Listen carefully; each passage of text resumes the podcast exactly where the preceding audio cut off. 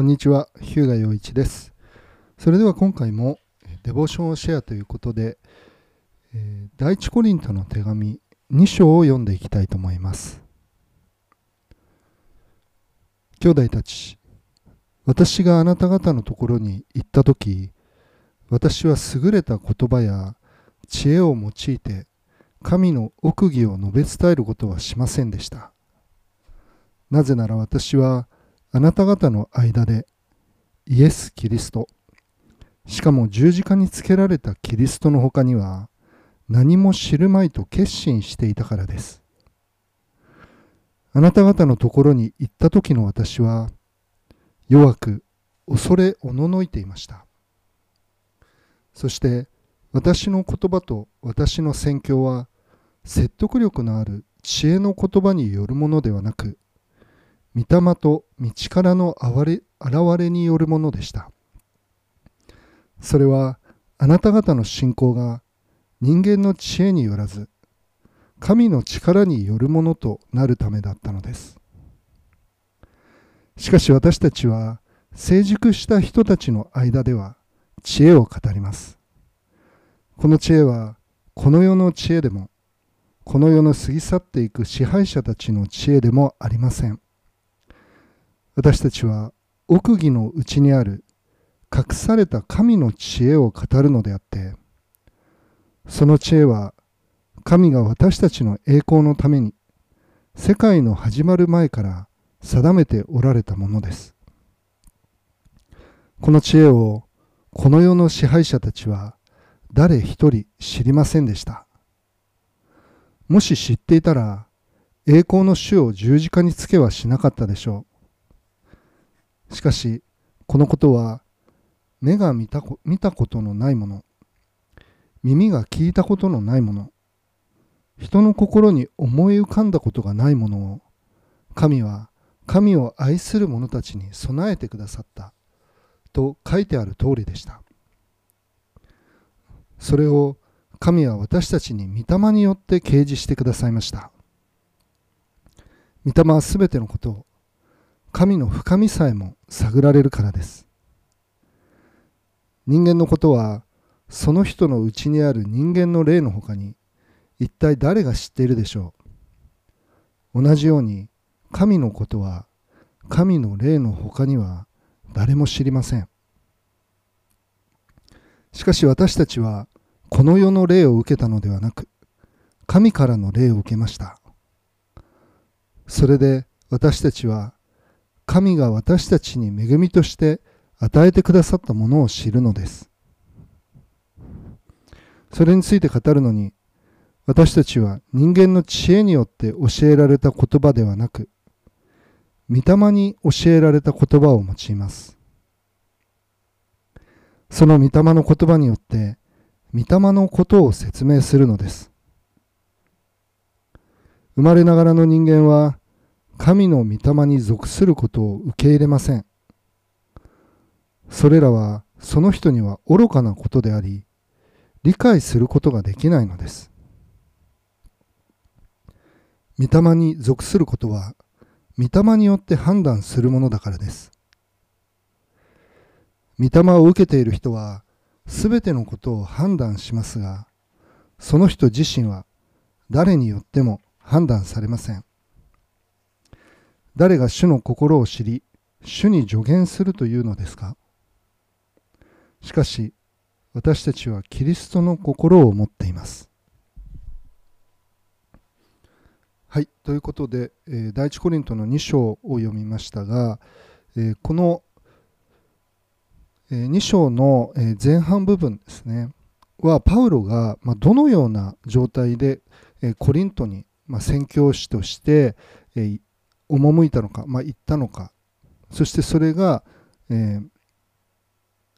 まあ、神様の御霊と道からの憐れ、えー現れによる私の宣教だったということを証ししています。そして後半部分、えー6節以降ですねは、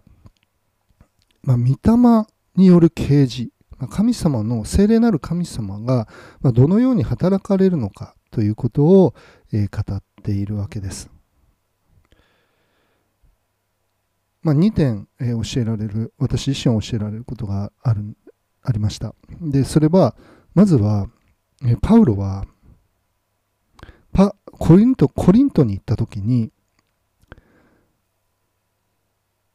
とですね。私はあなた、えっと、3節ですね。あなた方のところに行った時の私は弱く恐れおののいていました。というふうにあるんですよね。で神様は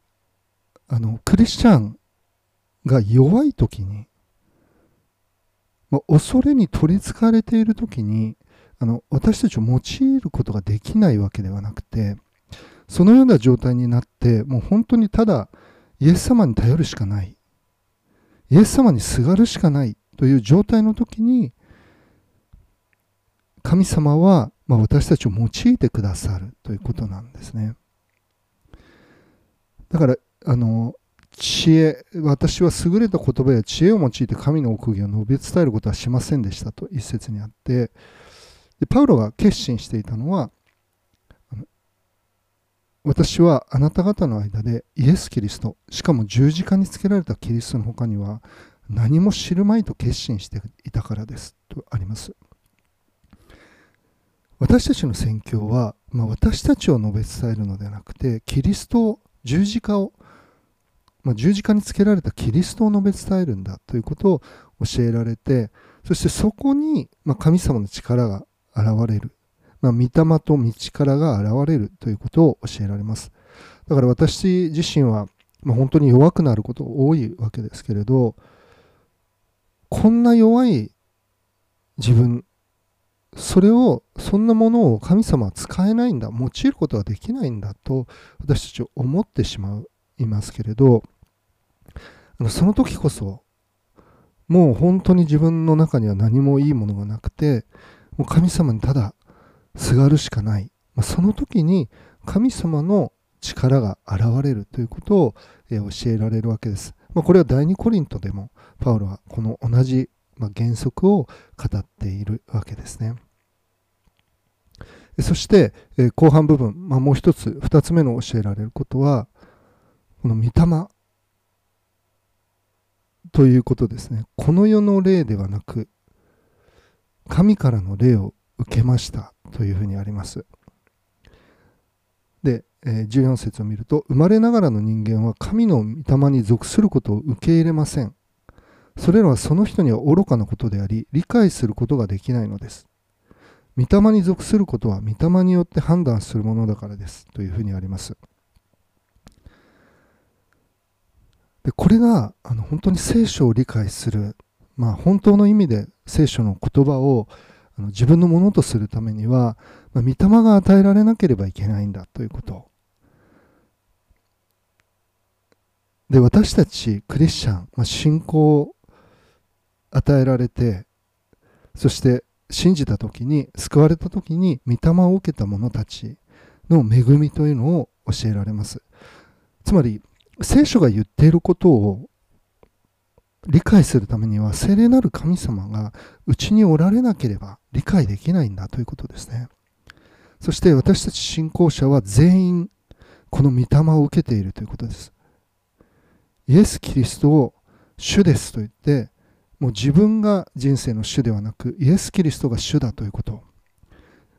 人生の主私の命の主はイエス・キリストなんだということはこの御霊が御霊によらなければイエスは主ですということができないというふうに書かれているように、まあ、そのような御霊が与えられているということなんですよねですから私たちには一番最後にですねしかし私たちにはキリス私たちはキリストの心を持っています。これつまり、御霊なる神様私たちのうちにおられるので、イエス様の心を私たちはうちに宿しているという意味なんですね。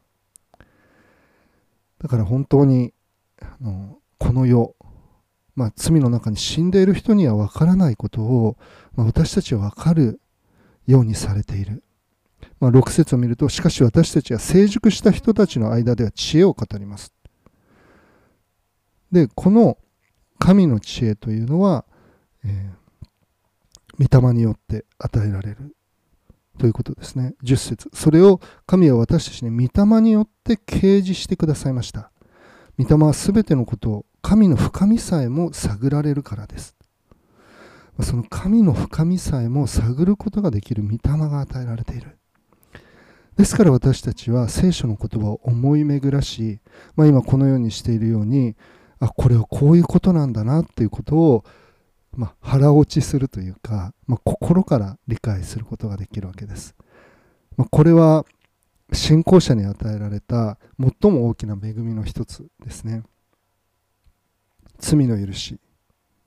永遠の命、滅びからの救い。それだけではなく、神の御霊を内に宿し、神と共に生き、神の心が与えられるということ。これ何という驚くべき恵みでしょうか。まあ、そのような豊かな恵みに預かっていることは、まあ、私たち人間にとって最高の特権であるというふうに、えー、思わされました、えー、では祈ります。天のお父様コリントに行った時のパウロ彼は弱く恐れおののいていたと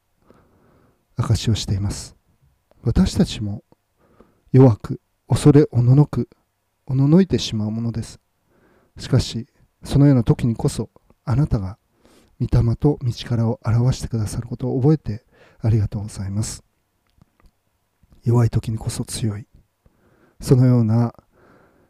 ある意味逆説的なそのような、えー、真理が私に明らかにされていることを覚えてありがとうございます。キリスト